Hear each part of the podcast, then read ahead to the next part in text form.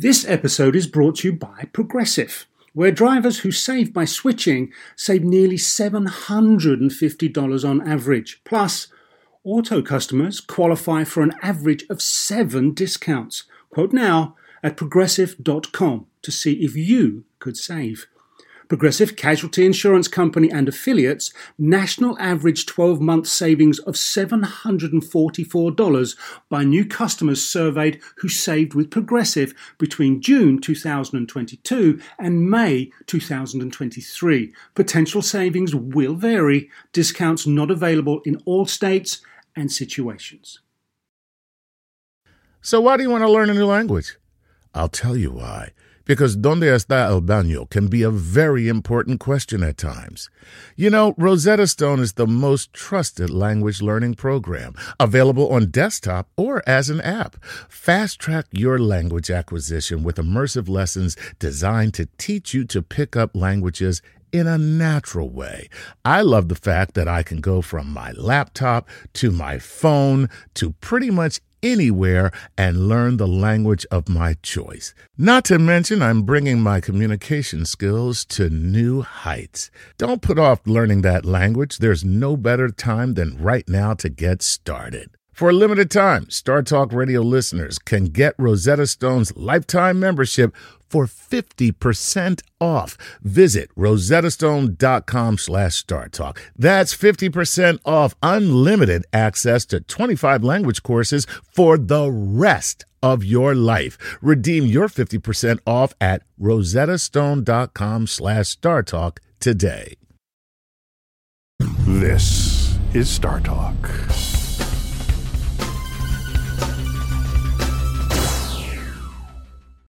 Hello and welcome everyone to Star Talk All Stars. I'm your all star host of the evening, Carolyn Porco.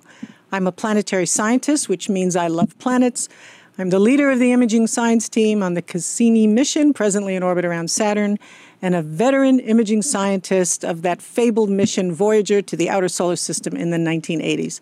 Joining me is my comedic co host is Star Talk veteran, the very funny Chuck Nice. That remains to be seen. Yes. Thanks for being here today. Not so nice. Not so Thanks for being here today, Chuck. Uh, last time we did this, you were such a champ. You came here and did two shows, and you had a cold and the flu, Yes, I had the flu. and you're you're okay I'm- today. I- you know what? I'm not contagious. So we are in much better position.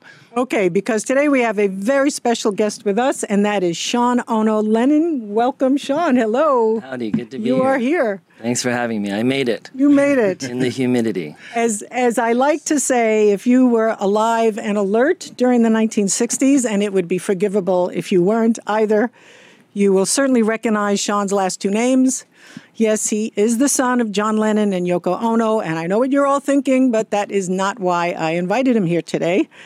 He is, of course, a musician and has been for decades, right? That's correct.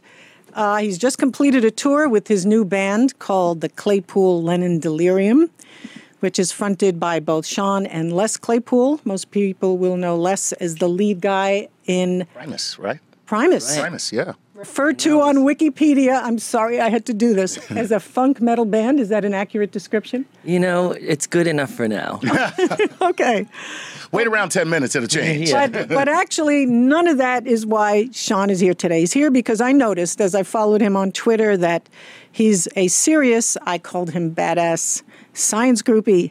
He pays attention to what's going on in all sorts of arenas like planetary exploration and cosmology, artificial intelligence, technology, the search for extraterrestrial intelligence, and on it goes. Uh, he even wears glasses. That's that makes him official. And there's no prescription in them. Yeah. It's just for effect. It's just, just- for effect. I know. Well, looking this good isn't that easy. It takes a while. and I found I found he was enamored with Saturn, which was cool by me. And in fact, when he was a teenager, um, he painted a painting of Saturn that he recently sent me, which I think was adorable. Uh, and through all of this in the last few months and lots of email exchanges and discussions, I found him to have a really incisive intelligence, a gentle soul, uh, and he's a staunch feminist to boot. So I thought he'd be perfect to have on Star Talk. Thank you. Uh, anyway, it's a delight to have you. I'm really excited to be here, guys. Okay. I'm excited to have you. Okay, so there's so much we could talk about, but I wanted to begin with this.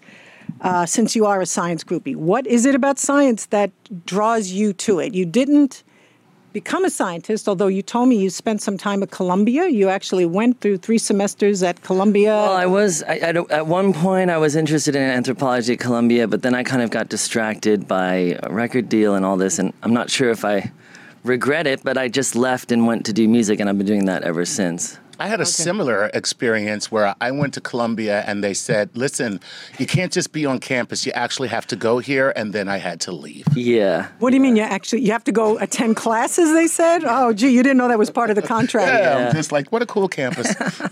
Okay. Um, Why didn't I go into science? Well, Yeah, you know, because I think when I was young, I was in a boarding school. It was kind of a strict British boarding school, and you know they were pretty. Uh, you know, they they discouraged people who were you know hippie you know children like me. So I don't know. I felt maybe that I didn't have the mathematic aptitude for wait, science. wait, wait. wait. They later. discouraged people who were hippie children. yeah, I think so. I mean, there was sort of What like year a- are we talking? well, you know, when I was, I guess, uh, between twelve and fifteen. So you were like, this was the late '80s. Yeah, but I still don't know if I have the aptitude for real scientific work, or at least not the diligence. But I'm certainly a fan. Definitely are a fan. Yeah. I can tell you're a fan. You know, you think deeply, you wonder about the state of the world like many of us do. I try. The future of humanity Yeah. um, from where you sit. Yeah. Okay, on Twitter, everywhere, whatever, wherever you look.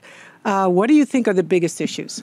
Yeah, well, um, you know, I think, I think we've all been really concerned recently, and I mean, you know, everyone that I know, at least, uh, with the state of of the world. I mean, politically, and, you know, environmentally, and uh, I remember growing up, um, and you've mentioned this before, the, the movie 2001.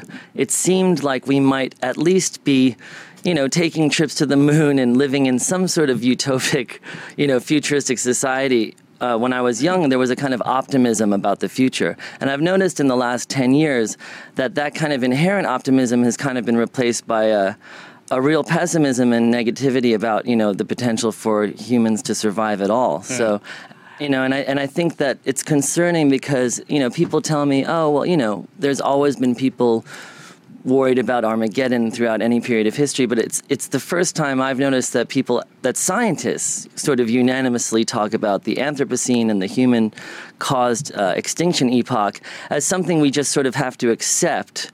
Which in essence means that we're bringing about our own demise, and you know, learning to live in today's world means accepting that demise as a given. Well, I don't I don't know that I'm hearing scientists say this, but it's interesting that you think you're hearing them say that we have to accept it. I think the role that scientists is, are playing is to illuminate the facts that No, of you know, course, I agree with you. But the term Anthropocene means human-caused uh, extinction epoch, and so if that's real, which uh, I think essentially it I, feel means it's an Well, epic is and- it is it is it is it does it mean that that's a foregone conclusion or does it mean that we have that potential because i think the anthropocene age that we live in is it shows that we are in we're on the precipice that we can definitely bring about our own demise but that it's up to us whether or not that happens Well, but I- hold I'm it, not hold saying it. that I don't. I don't think yeah, it means. I don't think it means the term means that we are going to bring about our own demise. The way it it just means that we are in a period of geological history now where humans are a An effect. global effect. effect, right, Yeah, a yes. major effect. But th- th- it's see, not. You know. When you say, Carolyn, that all those effects are pretty bad, and that's why the assumption is we're going to bring about our own demise. well, But also, aren't the epochs uh, uh, distinguished by extinctions? uh, not all of them. I don't think the boundaries are all that way. Um, no. Uh, I, I think basically. Some of them are, have Right. been. But I think it's Certainly, more, like one species becomes more dominant after that. Isn't Okay, that true? I forget. I maybe you know more about this than I do, but I um my rec. I'm the comedian. Please do not look at me. Yeah. Well, either way, I'm not saying that everyone agrees uh, about what anth- the Anthropocene is. But I just mean that I'm hearing more and more legitimized scientists say that you know Well, you know humans why? aren't going to make it. You know mm. why? Because we are facing absolutely out of control, unprecedented problems. Right. Yeah. You know, it's one thing to be depressed that you're not going to, you know, have the job you want by the time you die, or, you know, any number of things we all get depressed about. But when you start being depressed, as I am, and I think there's a word for it. I'm sorry, I don't know. When you're actually depressed about the state of the world and not about, you know, your it's not a lover leaving you, neuroses, yeah. and it's not a neuroses. Right. Um, I mean, to think that, you know, I thought like 2001 was horrible because you just wouldn't think a building like that would just, buildings would have planes flying into them and they would go away. Right. You mm-hmm. live in New York, right? Yeah, I was New York here. skyline changed like that. Yeah. Suddenly, things are not immutable. Sure, but in my mother's generation, that happened to Tokyo, and I mean, so it's, it's arguable that that the world has, you know, always had ch- challenges through every generation. But the question is, is there something distinctly different now? And I think Yes, it's environmental change that is is going to bring about all sorts of bad things, Yes. including uh, geopolitical instability. That's, exactly. But my, I've heard a lot of people say that it's not the environmental change is going to be nothing compared to just simply making most jobs obsolete through automation and Wow, robotics. Wow, now that's a that's a that's a very interesting point because Yeah. when you look at the the future of um, just the global workforce, there are a lot of people now calling for just universal pay. You know, where you you know you just pay people to be, so that as a means of getting rid of poverty, because we're going to have a huge um, um, increase in the amount of poverty globally globally because of automation. It's hard to anticipate what's going to happen, but even when I go to the airport now and they force you to use the robotic kiosk, I remember the woman was like, "You got to go use it." She was kind of rude to me, and I was like, "Well, wouldn't you prefer you helped me because you know these robots are displacing hundreds of people employed in your you know in Did your she buy it? field." You're one of them, lady. yeah, and, and I was like, "Why are you so happy about you know promoting the use My of these goodness. robots that are replacing you?" And she didn't even know what I was talking about. But I do find it ironic, you know, that uh, these kinds of uh, these kinds of automation are being sort of you know forced upon us when we do have a choice. We can still employ people to you know work at the airport, but um, you know, so I think that's just the beginning of it. But who knows how many jobs could be misplaced by automation and and the potential for uh, the, division between the rich and the poor is, is so great. I mean, we think it's bad now, but it could be much worse in hundred years. So I mean, that worries me almost as much as the Anthropocene. There are, there are a lot of worrisome things. Maybe we should go to Cosmic Queries and um, see what they've got in store what- for us. what- Maybe they've. See what other uh, my, um, what other dark tales that we can glean from the internet. But I will recommend that book by Roy Scranton called Learning to Die in the Anthropocene because ultimately he does have a sort of Zen view of, you know, how we have to be motivated to have families and, you know, be ambitious and work and be productive, be, you know, in a sort of Zen sense and just live in the moment and be happy to, you know, exist despite, you know, the potential for a meteorite impact in 100 years or something you know so i do think it's a good book but it did make me a little nervous but i will say that it's it's beautifully written Okay. Awesome. We'll, we'll note it. well, we have queries from all over the internet, uh, whether it's Facebook or Twitter or Instagram or you name it, um, where people have written their questions to you guys uh, on all of these things that we just uh, talked about and more. So why don't we take our first one, which is from Patreon, a Patreon patron. And for those of you who don't know, if you support us on Patreon financially, uh, we give you precedent. Uh, basically, you have bribed us into reading one of your questions, and, and we don't mind. We'll we'll admit that. So uh, this is from Nick Sazafransky. Okay, Nick, I hope I got it right. All right. close, yeah, I'm sure Nick that's. Sazafransky uh, says this. With the Earth adding leap days to the calendar every four years, and Carolyn, this is probably more you than. Uh-oh, I'm worried already. Are you ready? Uh, are we as human beings moving our perception of the seasons backwards, or is the or is the hotter temperatures later in the year due to climate change?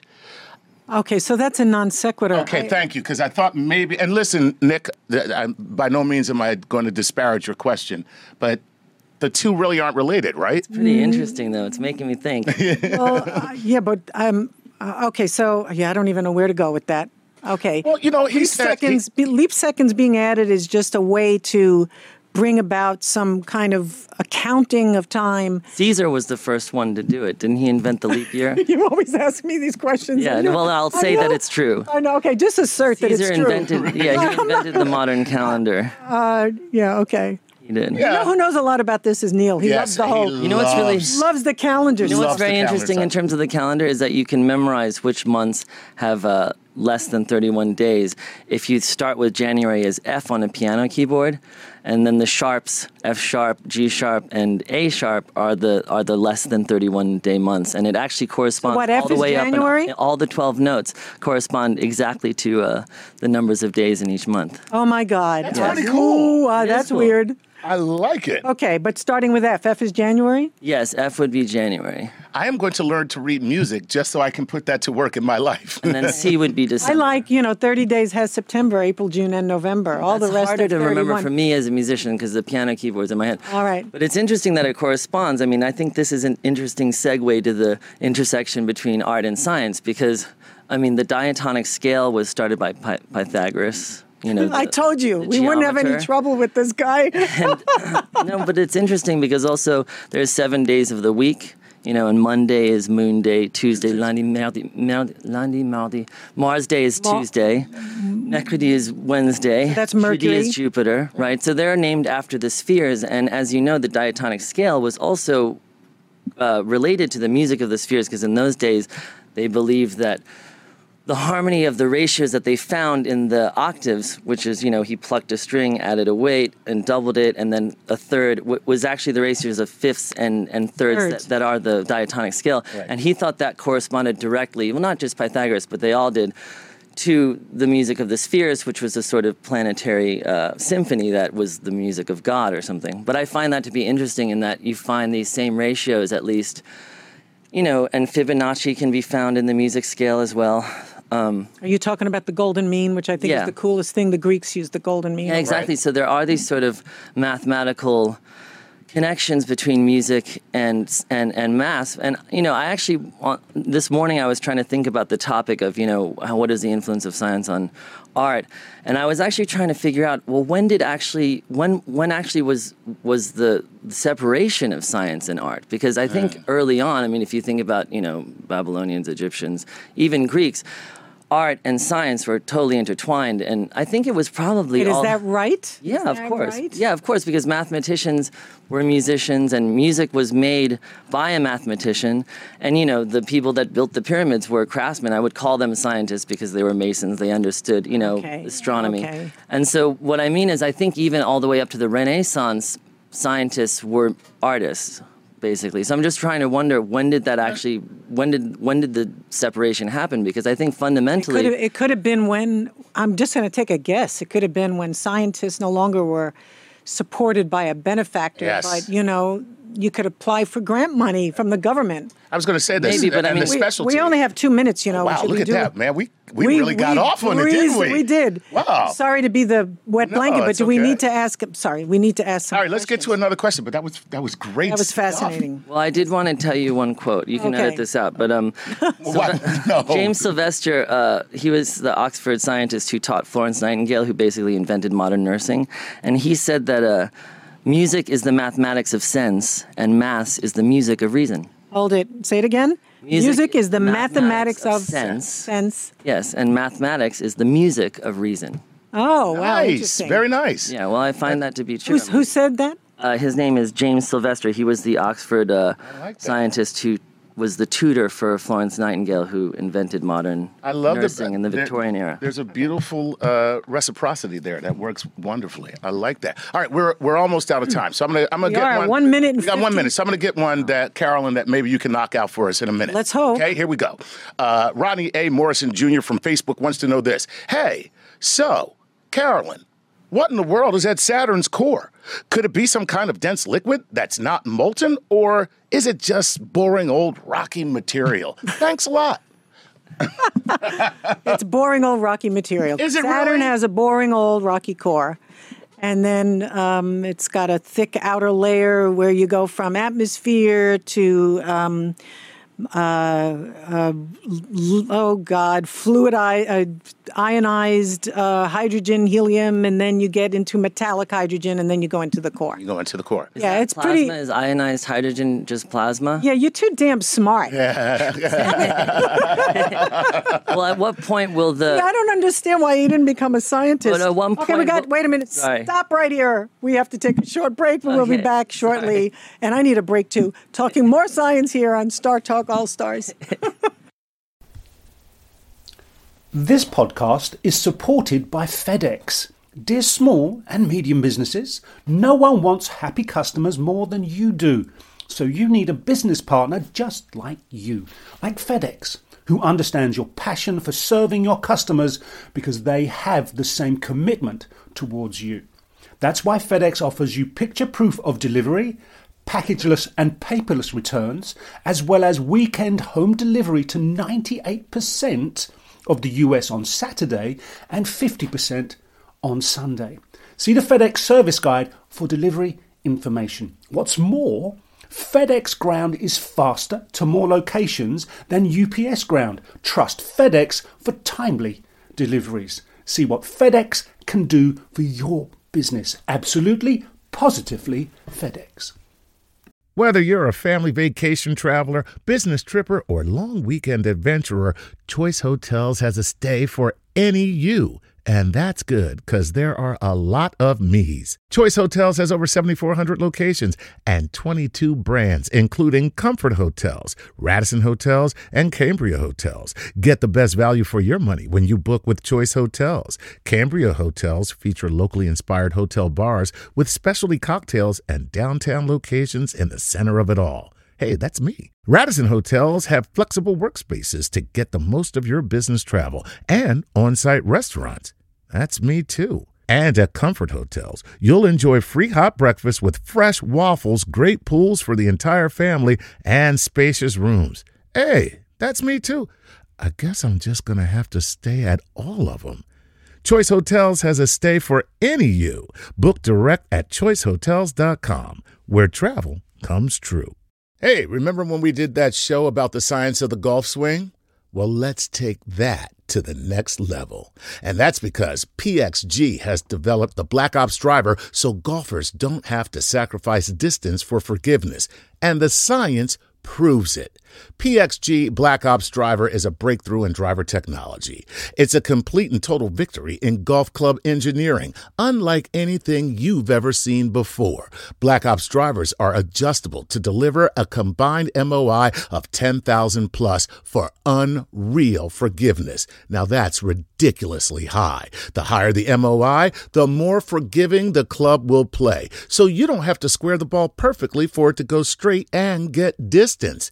Add PXG's new advanced material face technology, and you get incredible ball speed that pushes the distance to the absolute limits. More forgiveness, more distance, no sacrifices. PXG Black Ops Driver. Hit your tee shot straighter and farther. The proof is in the science. Learn more and get free shipping on all equipment. Go to pxg.com slash StarTalk and use code StarTalk at checkout. That's pxg.com slash StarTalk. Use code StarTalk for free shipping on all equipment. pxg.com slash StarTalk. Code StarTalk. Welcome back to Star Talk All Stars. I am your host for today, Carolyn Porco, and we have the always humorous Chuck Nice here today. Thank you. Uh, as well as our in less humorous? our in studio guest who regards himself as less humorous, but I don't.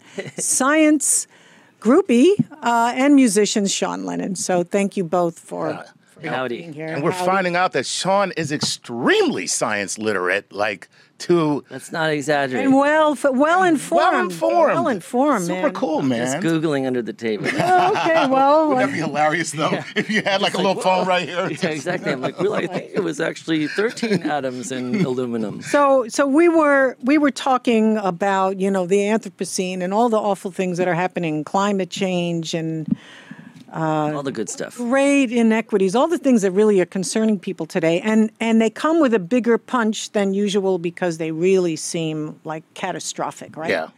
Like you know, we're we're on an science. exponential we're on an exponential curve to the end. So um, I, I this is something that Sean and I uh, talked about over email, and even when I went to see you, I went to see his show, uh, It was very Boston. nice of you to come to that. Boston, it was a rocking show. I hadn't been to a concert in God knows how long. You got to play my guitar. I have a picture of me with his sparkly green guitar, and I thought, well, for a moment there, I was infinitely cool. Carolyn Porco, Rock rock, star. god. Goddess, I think. I don't believe in terms Okay, for that. That's gender Okay. God is Sorry, God, I didn't mean to be. So, so we're so anyway, we're thinking of you know, I think about how horrible our stewardship of the planet has been, um, how we have behaved collectively with no regard to animals and animal life, as if um, they are there for us or against us, depending on you know what we deem uh, important. And even if we can find optimism in technological achievements and progress that comes from that, um, I wonder, you know, our fundamental nature seems to be angel and devil together in the same package. And it seems to be to our evolutionary advantage to kill or at least regard with great suspicion everything that is alien to us and to protect our own. Will we ever be able to get beyond this? Is anything on the planet Earth, Earth really alien to us, though? Is that that's an interesting question? Well, no. In fact, you know, and I love when I'm talking to people or on Twitter, I always love to regard, talk about anything we show on Twitter an animal, a bug, you know, anybody. It's another earthling. Right. It's really just let's reset the perception. But this is a serious question. You know, it's, um, we have both. Both are the reason why we have become so successful, right? We kill things that let our genetic material Advance into the future. advance into the future. Is that going to be the thing that kills us? Where is and where can how can we be optimistic? Where is there that we can Well, find? aren't there optimism? examples? There's so many examples in nature of sustainable systems, though. That's the thing. So I feel like we could easily benefit from natural resources without destroying them. Because there are a lot of examples in nature where it's a symbiotic relationship where Yeah. you know Well, the bacteria are happy to you know live in our gut Right, and we without them, give- we would die. we're happy to give them ice cream. You know what I mean? So I feel like it's possible to to have a sustainable society. But what I really want to ask you is, how do you feel about the potential of? I mean, this is the kind of stuff that I'm sure your audience likes to hear about anyway. I mean, how do you? Everyone's talking about colonizing Mars, like Elon Musk is talking about getting there. I mean, if we can't even terraform Arizona, what are the chances of us terraforming a planet that has no magnetic field, no continental drift? I mean, no protection from you know the Radiation? the radiation of the sun, and we can't even you know terraform Arizona. So I don't I don't really see what if what the realistic So you know thinking is there. this is how I view this whole topic. Um, first of all, I'm a big fan of human uh, exploration, that is, as opposed to robotic. I, I'm a big fan of both. I think they go hand in hand. There's a place for both. Or like clo- cl- Glove to glove. glove. Yeah, exactly. human exploration for uh, you know the practical reasons like it takes a, would take a human you know an instant to be walking around on the surface of mars and identify a rock that was of interest it would take a long time longer for a robot to do it because the robot's got to be in touch with the ground and maybe you could train them to recognize it but you know we've we've had you know billions of years or yeah billions of years of evolution to work off of to get to where we are. We're pretty good at that so that's good but i also think human exploration i'm digressing here is important for the inspiration that it allows people you know seeing someone do something that is on the very edge of what human is humanly possible mm-hmm. yeah. but I don't think that for people that people should be thinking we're going to take 7 billion people or 9 billion people and move them to Mars.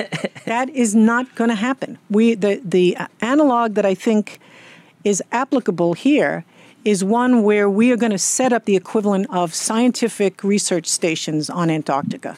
We've had for decades now a continuously inhabited research outpost on Antarctica, and valuable things are done there. And I think that's what we'll do in the solar system. But That's a much more realistic view then. But I th- I've read a lot of you know books. Even Michio Kaku, when I was young, I read a book of his that was talking about this Russian scientist who has qualifications for uh, phase one society, phase two society, and I think it was your friend Carl Sagan, who actually just made more distinct, like a more, smaller distinctions between the phases, but that essentially, if you survive a nuclear age, then you get to another phase of you know of of a possible extinction threat. But then you can eventually build a geodesic dome or something, or a Dyson Dyson uh, Sphere. sphere around the sun, and you get all this energy, and then you can make wormholes, and you can essentially populate the universe. Um, I just feel like a lot of people use that kind of theoretical thinking to sort of justify the survival or the, the, the, the, the optimism that we might survive as a species if we actually populate the solar system or you know elsewhere. And I just feel like it's so unrealistic because we, as you said, we're not very good custodians of our own planet. So how could we possibly make a place as inhospitable as Mars ever? Well, you know, the mm. other, the, the, the, the antithesis of what you're saying, or the flip side, more than an antithesis, the flip side of that is perhaps that's how we are here. It is not really about us populating uh, other places as in colonization, but in seeding other places the same way that we seed each other to send our DNA into the future. That's why we have sex and we You have wanna kids. impregnate Mars, Right. We just, I just want to impregnate Mars, is what I'm saying. I'm going to knock you up, Mars. that's what's happening right now. Well, I want to watch. I'll, I'll pay to see that. He wants to watch. I want to watch. I'll pay to see that. I'll Bow, pay to see that. bow, wow. Yeah, totally. Mars is getting sexy.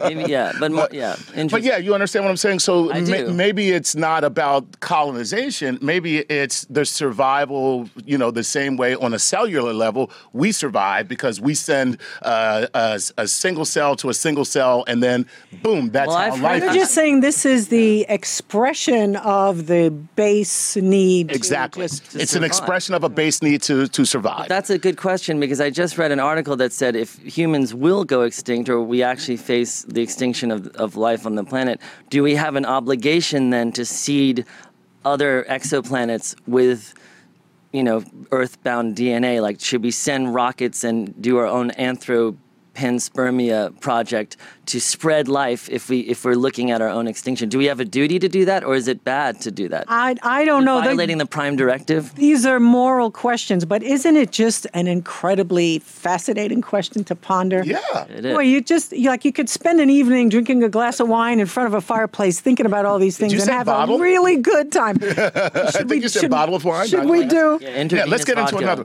Uh, let's switch gears here. Let's switch gears I, I, because you know uh, you guys kept bringing up Twitter, so we have some questions where people want to talk about Twitter, and uh, um, let me see who this person is. Oh, Kavan or Kavan Kutai. I, That's all right. They're Don't really don't giving you apologize. You did. I- you I gave did it the your best best I shot. could. I, Yeah. I think these people are sending me fake names just so I can struggle. I swear. That's right. Okay. People call me Seon every day. So- Seon? Every day. Every day. I get Seon. Say on. I do. Okay, so uh, here's what Kavan wants to know. Social media has a representation for disseminating false and misleading information. But since people are also being exposed to the collective knowledge, wisdom, education, and expertise of other users, aren't they getting a more stimulating and meaningful experience than they would from just watching or reading news about more tra- uh, by more traditional means? So, i- is that collective knowledge that is represented on a base like Twitter or Facebook, is that greater or is it more harmful in that you could have more people just believing wrong stuff? Well, here's you know, it's the yin and yang of everything. But it's The- not The older or the older I got, I've gotten, the more I realize just about everything you can think of has a good side and a bad side. T- To me, the good side of Twitter is that, um, first of all, you are accessing the knowledge of lots of people that you wouldn't have otherwise have access to. You, I mean, it's out there Yeah. Sometimes I've sent things out on Twitter and I realize, oh my God, that's that's wrong. I'm sorry, I just hit the send button. Three seconds later, someone's back and saying, that's not right. You know, I've got smart people following me. That's great. It's also great that it bypasses the um, the what's the word here? The the Is- guardians of the news. Yeah. The standard. Ah, I see what it's saying. The what standard bearer gatekeepers. Yeah. The gatekeepers. I mean, aren't we finding that the regular news media are just It's all sensational. It's tabloid now. it's really tabloid. sad. they are doing it for profits. Right. They're not doing it to convey accurate information. This whole business of setting up a false equivalence between someone who's knowledgeable, someone who doesn't know jack, Right. but just for the sake of making it look like they're having a reasonable discussion. it looks like it's an intellectual tennis match, and it's not. So I like that about social media a lot. But the downside is that you're also accessing people who um, have no self control and they don't really know how to engage in logical, reasoned discussion. And Mm. they think the purpose of Twitter is just to let it all hang out, meaning their anger, you know, even if it's misdirected. Well, I've been contemplating the ugliness of Twitter, you know, a lot recently because I'm I'm pretty active on Twitter. And you know, I think at first my criticisms were of the medium of Twitter, and then I started to realize that really it's more of a cross section of people, and it's my my my issues have to do with with us, with people. I think it's just people expressing what they think, and I think normally we wouldn't be exposed to such a cross section of society. But you know, Twitter is just us, and what we see on no, but it's it's depressing how many people don't I they don't know how to engage. They don't know that you could criticize something they've said right. yeah. and not criticize them. Absolutely. They take it personally. And they, and But the that's a lack of critical thought right there. It is a Somebody who lack of- ta- it's a lack of critical thought when somebody uh, takes a disagreement as a personal attack, you know, uh, and and so many people do that on Twitter. Yeah, and but so many people just do that. They, Period. they- and that's, you know, I, I really do think people need to be trained. They need to be trained in critical thought. They need to be Sure. trained. People need to be told how to vote. I don't even think people know how to No vote. No ad hominem, no straw man arguments. I mean, you know, eh, it's easy to. I mean, these. You know, if you actually spend a little time, you can learn how to debate. You know, with civility. But I think.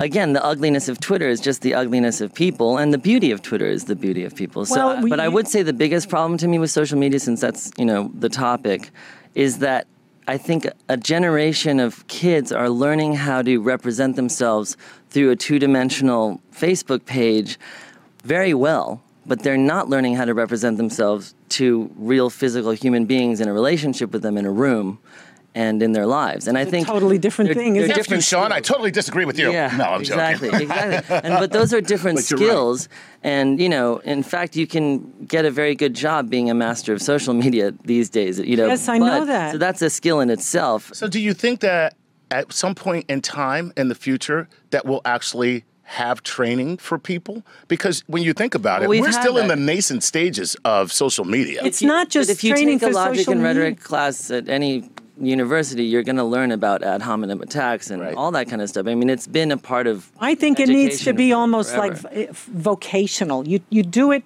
You teach people how to interact with other human beings, and I just don't think we're we are given enough of that. Well, kind and I think it helps. out of fashion, though. That's the thing. I Well, we were saying that you know, there's no empathy on Twitter. It's Yeah. not. It's not cool to be compassionate. I actually, I won't tell you it was the pol- it was the election season. I expressed compassion uh, on some topic, and the woman I was having this fight or this argument with, s- referred to my response as maudlin. Because I actually expressed, com- like you know, you said something nice. I said something. you said I something that said, held let's ha- compassion. yeah, we, right? it, uh, should we take another question because we're getting to the end of this? Maudlin's a good vocabulary word, though, kids. Ma- yes. Absolutely. All right, here we go. Um. Let's go to uh, Huzefa Larry from Facebook. Yeah, that was an easy one. Yeah, that was an easy one, right? Okay. Art has evolved through time incorporating scientific advancements at every step. So maybe in the future, is it possible uh, that animations or visual effects that we see now may be considered a form of primitive inspiring art? Oh, of course. Yeah, that, Yeah, yeah, that's so? kind of like a no-brainer. I think so. Well, I think I think they're more talking about like the work that you do with your visual imaging. I don't. Do you look at that as a as as an art form as well? Oh, I do. you understand? I think that was the one thing I did as the leader of the imaging team. You know, we all, well, I'll speak for myself. I didn't want to do what other people who came before me had done. Mm-hmm. You know, with the images that we were collecting, I wanted to do something different, just to kind of add my mark. And I was always very disappointed. Oh, we have to go. No, Let's it's okay. Go ahead. up. Finish your point. No, Okay. seriously. I was always very disappointed with the way, for example, not to criticize because the Voyager project was like the best thing that ever happened to me and I think ever happened to anybody. But I, I just thought they didn't treat the images as well as they should have. They didn't present them as beautifully as they could have. It was all get the science out. We're just making pictures for the public because we got it. We have a press conference coming up and we have to do it. No, that's I thought fascinating. Okay. I want I want this to be the mechanism that takes the public along for the ride. That's awesome. So we pay, spent a lot of time. I spent a lot of time thinking about how to present the pictures, how to get the colors right, and so on. Self portrait through the rings of Saturn was such a beautiful classic. My mom is a big fan of that photo. I know, and I loved it. Yoko Ono uh, actually complimented the day the Earth smiled. Like, how cool is that? That is amazing. I mean, that's like great that you performance brought piece. you brought artistic integrity to the science, th- thereby increasing the value of the science And engaging the and public. engaging the public. That's fantastic. Well, yeah, uh, thank you. I'm, I'm very proud of that. So I guess uh, we are going to have to take a short break, but don't go too far. We'll be right back here on StarTalk All Stars. Reese's peanut butter cups are the greatest, but let me play devil's advocate here. Let's see. So, no, that's a good thing. Uh, that's definitely not a problem. Uh, Reese's, you did it. You stumped this charming devil. Buying a Master Mechanics tool set usually means high prices, higher interest rates, and who knows how many years of monthly payments. But at GearWrench, we don't believe that your tools should take years and years to pay for. So check out Mega Mod Master Sets, the Master Mechanics tool sets that deliver pro quality tools, organized storage solutions, an easy to use lifetime warranty, and much, much more. All for thousands less than you'd expect. So don't wait. Explore the sets and check availability now. Only at GearWrench.com. Save big money on everything for your projects. Now at Menards. We have it all for garden and landscaping essentials. Visit our outdoor garden center today and update your backyard space. Grid Accents lattice panels have a timeless design with an innovative design that's simple to install and requires almost no maintenance. Save big on lattice panel options at Menards. View our entire selection of garden center products today on menards.com. Save big money at Menards. Hello, and we are back with StarTalk All Stars. I'm Carolyn Porco, your all star host, with Chuck Nice, my comedic co host. That's right. Thank you for being here, Chuck. And joining us in person is musician and total science groupie Sean Lennon. Yes. There is. Badass groupie. That's the most important part. That's right. Badass groupie. So, so where do we go from here? Well, one topic we haven't discussed, I feel honor bound and actually interested to to get to this topic. Um, I just caught you and Les Claypool and the gang uh, at the House of Blues in Boston just a couple of weeks ago. It was great. Thank you. I loved it. I hadn't been to a concert in a long time. I forgot how great it live music is. It was wonderful. Not always that great. And he he actually dedicated a song to me. I just felt so thrilled. Astronomy Domine. Whoa. Syd Barrett, uh, Pink Floyd Pink song. Floyd, and I got to take a picture with his sparkly green guitar. So I got a moment of like feeling what a rock star is like. Because the lyrics are Jupiter and Saturn, Oberon, Miranda, and Titania. Wow, Yeah. wow! And you know what all those are. Well, I, you can tell me. We'll go there later.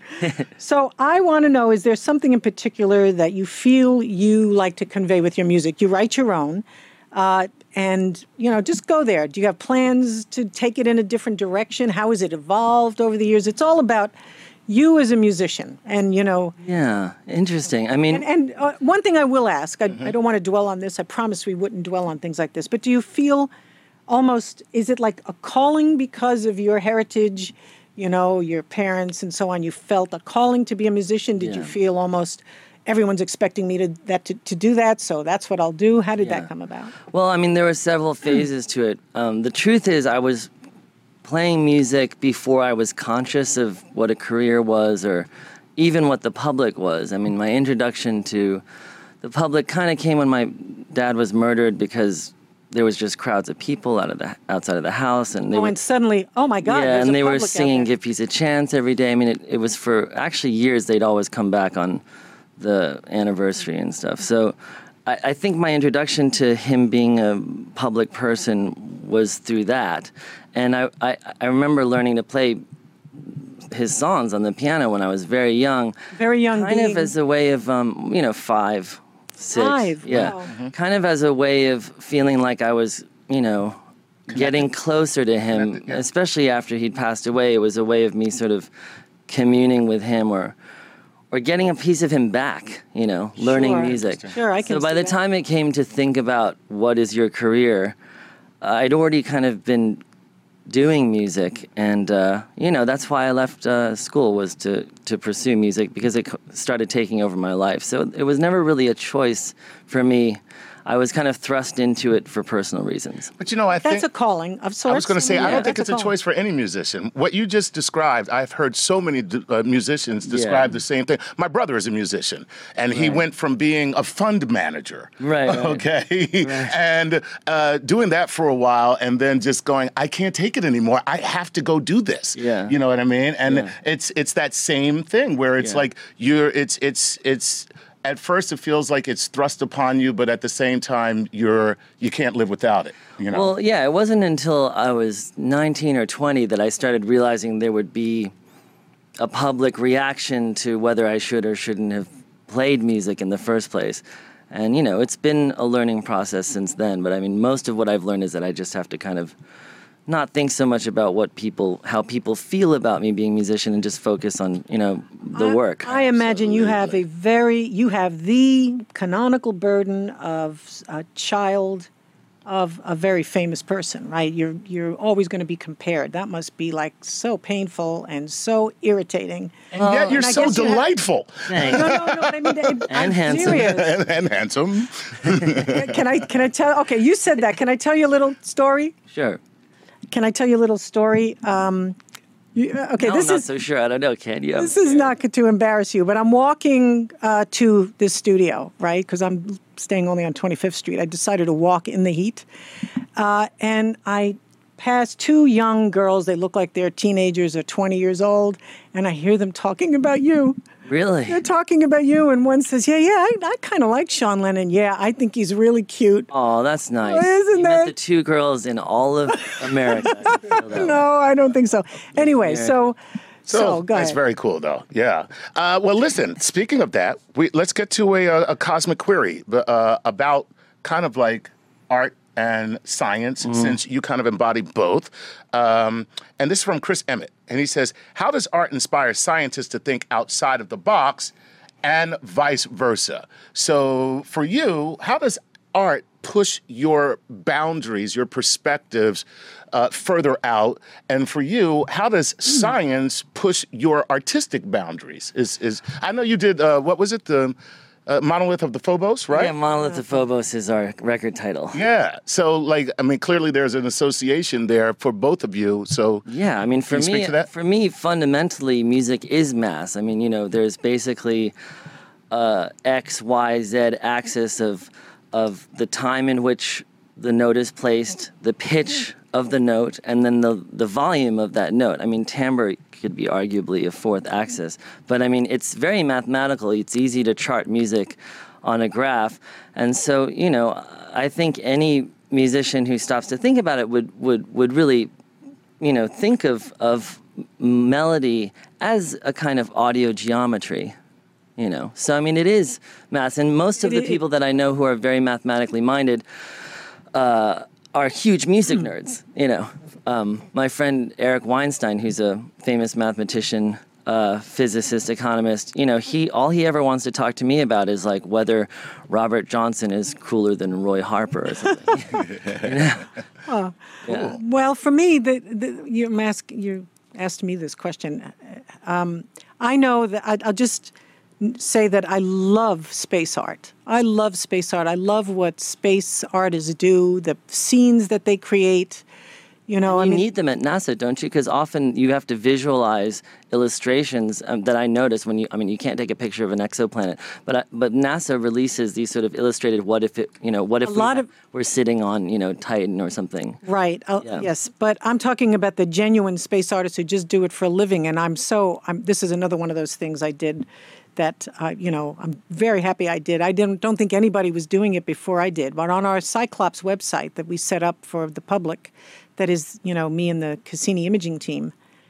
There's a special section there that is devoted to space artists. You know, just what the, the scenes they've depicted of Saturn, or we, we actually go beyond Saturn, but the rings and Titan, and and I love looking at those, and I love looking at you know just what the scenes on exoplanets because that's a way to be there. You know, these There's a beautiful painting your friend did of the rings of Saturn, the view of looking at those irregularities that are like, how high are they? Oh, the fabulous. Okay, wonderful that you brought that up Yeah. because we found in the rings, we found um, this incredible thing. I mean, the rings are only 30 feet thick. Okay. right? That's They're like so wide. They're bigger than the Earth, like No, much bigger, right? I mean, eh, they would fit in from end to end between the Earth and the moon. yeah, Wow. So exactly. I love, and, and then we found on the edge of the B ring, and we also That's found thin. a similar thing uh, on the edge of a gap in the outer A ring. We found these mountainous waves of rubble that extend two and three miles high. because of the resonance with the moons, right? Yeah, it's a little complicated. In one case, a moon is nearby, and it actually, because it's on an inclined orbit, it draws the particles out of the plane. It's not complicated. It's just like pushing a kid on a swing, and every time you push That's him, a- it goes farther. Right, okay, except that what's complicated is because of that pushing on the swing, the orbits of the particles become eccentric, and that means in certain regions of the orbit they get squeezed together, together. And that has to push them higher. Right. But on the outer edge of the B ring, these things are these rubble piles, these rubble mountains are very irregular looking, but they're high. So imagine this: you've got a sheet of material that's 30 feet thick, something coming out So it- it- that's miles high. And I, have often said in public, And how I fast are love you spinning? Like forty thousand miles an hour? Yeah, something? Right. And so, so you say you'd like to take a craft there one day, but are you just being hyperbolic? Because I mean, that sounds like a very dangerous place to drive it. I don't care. I'm just this is just like all in my mind's eye. I'm would it ever be possible to actually have a shuttlecraft that close to these spinning Yes. debris Yes. rings? Yes. Really? Yeah. Oh my God, that sounds you like could- some you could serious be- extreme sports to me. You could be over the rings, you know, and if you're really close to the rings, the rings would look like they extend to infinity to you effectively. Sure. Because you're so low. And imagine you're flying, you're flying, you're flying, and then you come across a wall of rubble that's two or three miles high. So I the artist who did this, I think had heard me say that. And he wanted to paint it, so we went back and forth as to what it should look like. And um, it's You're in a Chevy Nova. No, I'm kidding. no, No. no. Great name for the car, though, by the way. Yeah, you Nova. just- anyway, yeah, we're so not sponsored I, by I Chevy. love I love the connection between art and Right, and science. science. I think they're just they're two um, they're just like two products of the human soul and mind. So I mean, lightning Da round. Vinci's a perfect example of someone who could be a scientist and an artist kind of at the same time. The confluence of Well, engineering and art in his brain was was and amazing. it's not a it's not only it's not only that it's I think they derive from the same wellspring. You know, the same kind of deep soul that loves to you know wants to make this is how it is for me Hmm. wants to make a connection with the natural world i mean a deep like almost high priestess kind of connection Yeah. And science is the only way to do it and music is i should say shouldn't say the only but music of- is one of- another Right. Well, I think that's why music is beautiful because we recognize harmonies, which are you know Mathema- harmonic de- geometries that are you know the same reason that numbers describing the universe can have their own beauty to them, and I think it's exactly the same thing. Absolutely. All right. Speaking of beauties, let's get to the rest of our questions. We're going to move to a lightning round right now. Okay, And I hope as many I do this questions in as possible in the short period of time remaining. Okay. Make them good. So here we go. Let's make them good. Here we go. Uh, this is from Michael Woj- Woja, Wojitas, who says, uh, "Do you see how virtual reality and augmented reality can influence art and architecture?" Do i It already how, has. It already has with very ugly buildings in Germany. okay Bing! There we go. John Allen would like to know this. Do you think that social media spreads more information, misinformation than information is a net gain or loss for our understanding of science? It's impossible to measure. Come on, it's, it's uh-huh. either and, not either or. Ooh, both and. Good, i like that i was going to say the same thing it's going to be a wash It's a wash. There you go. Boom. Let's move on to David Connolly. David Connolly from Facebook would like to know this. The oceans are expanding, so maybe we should consider returning to the water.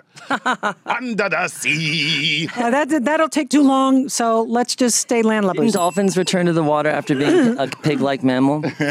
Well, yeah, they still breathe air. So, do. hey, They do. okay, let's go to uh, Stephen B.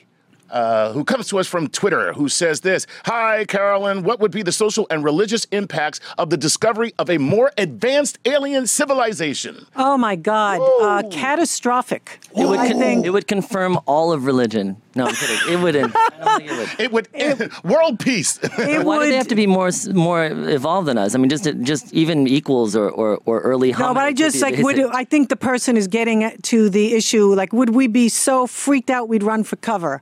Right. Yeah. Uh, it would be great. I hope I live to see it. Me too. Great answer. Amen. There you go. Uh, this is uh, Saladamian from Instagram. Would like to know this. Do you think that social medias are getting or making people dumb?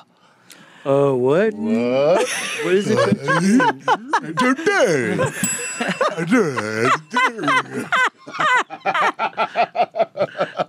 All right, here we go. This one is from Hubert. Tor- oh, I am not even trying. I'm not trying. I'm sorry. Hubert, Hubert. Humbert Togafrost, whatever. Uh, he wants to know this. Do you consider cheating uh, to use technology to create arts? This is for both of you. Uh, is technology cheating? No, is a paintbrush cheating? No. Uh, I don't know. I'm passing.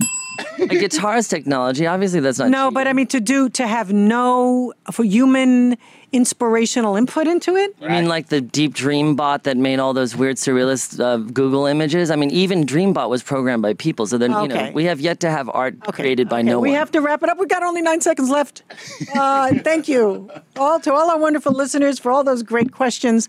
You can get more StarTalk by following us on Twitter at StarTalk Radio.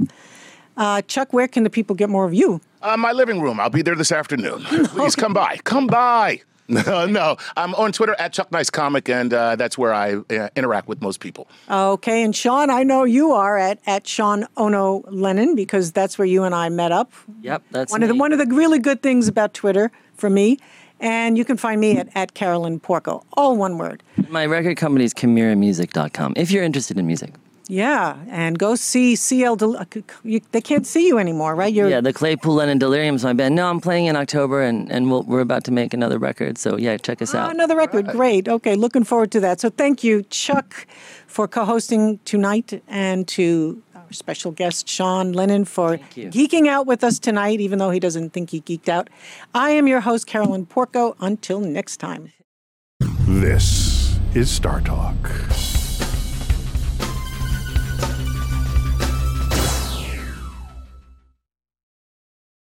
Reese's peanut butter cups are the greatest, but let me play devil's advocate here. Let's see. So, no, that's a good thing. Uh, that's definitely not a problem. Uh, Reese's, you did it. You stumped this charming devil. Save big money on everything for your spring projects at Menards. We have all of your garden and landscaping essentials. Master Garden Premium Garden Soil contains a slow release fertilizer that feeds gardens for up to nine months. It produces better results and is ready to use for all your gardening needs. Save big on Menards' great selection of garden and landscaping products. Compare brands in store or online at menards.com. Save